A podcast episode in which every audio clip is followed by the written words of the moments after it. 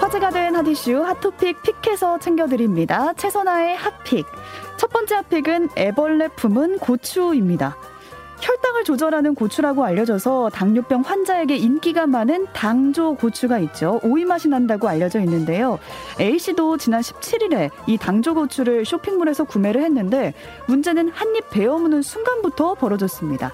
고추 속에 검은 물체가 보였고요. 자세히 보니까 살아있는 애벌레가 기어다니고 있었던 거죠.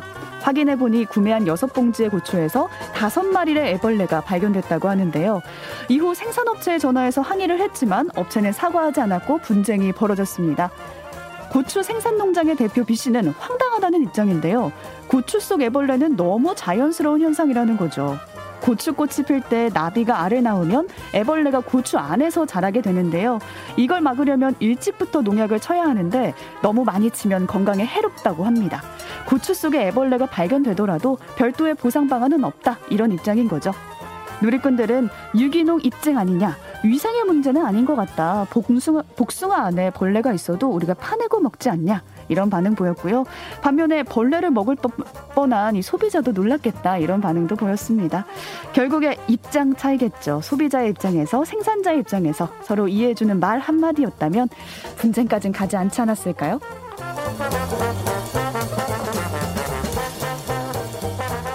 두 번째 픽은 전세 대출 사기 신고자도 공범입니다. 짧은 시간에 낮은 노동 강도로 높은 시급을 받는 아르바이트를 우리가 꿀알바라고 하죠. 지난 4월 대학생 A씨 역시 SNS에서 고액의 현금 수수료를 벌 수 있다. 이 광고를 보고 솔깃해서 연락을 했는데요. 꿀알바로 보였던 그 정보는 알고 보니까 전세대출 사기였습니다. 경찰에 고소를 해봤지만 오히려 전세대출 사기 공범이 됐는데요. 수법은 부동산 거래 지식이 부족한 대학생을 꼬드겨서 전세 대출금을 받도록 하고 대출금은 가로채는 방식이었습니다.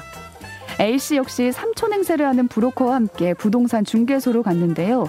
전세 계약을 체결한 뒤에 주민센터에서 확정 일자를 받았고요. 중개사는 임대인과 임차인이 같이 오니까 의심 없이 계약서를 써줬다고 합니다. 이를 토대로 은행은 현장 실사 없이 대출을 해줬던 거죠. 전세 대출금이 임대인에게 입금되자 수수료를 챙긴 뒤 브로커에게 대출금을 넘겼고요. 결국 A씨는 자신의 명의로 된 빚만 떠안게 됐습니다. 누리꾼은 A씨도 결국 은행을 상대로 사기친 게 된 거다. 국영수만 가르칠 게 아니라 계약서 체결하는 방법도 가르쳐야 한다. 라는 의견 보였는데요. 사회초년생도 정신을 바짝 차려야겠지만 중개사에서 한 번, 은행에서 한 번 제동을 걸 수 있었는데 그 점이 좀 아쉽기도 하고요. 아무것도 몰라도 당하지 않는 사회였음 좋겠습니다.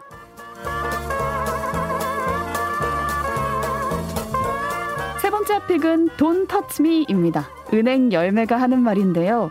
가을이 되면 어김없이 길에서 은행 냄새가 코를 찌르죠. 하지만 함부로 만지면 안 됩니다.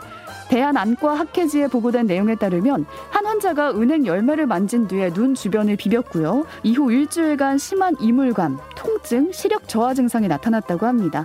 이는 은행 열매 껍질에 있는 독성 물질 때문이었는데요. 길에서 은행 열매를 만나더라도 가급적이면 만지지 말아야 하고요. 어쩔 수 없이 만지더라도 반드시 고무 장갑을 착용해야 합니다. 지난 20일 경기도 수원시는 우산을 뒤집은 모양의 은행 열매 수집망을 씌우기도 했는데요. 여기서 궁금해지는 게 있죠. 이 냄새도 나고 만져서 안 되는 은행나무를 왜 가로수로 쓸까? 화재에 강하다고 합니다. 방화수 역할을 은행나무가 하고 있고요. 추위나 더위, 또 병해충에도 강하고 공기 정화 능력도 탁월하다고 합니다. 공기 정화해줘서 고맙다고 또 만져서는 안 되겠습니다. 지금까지 화제의 토픽 최선화의 핫픽이었습니다.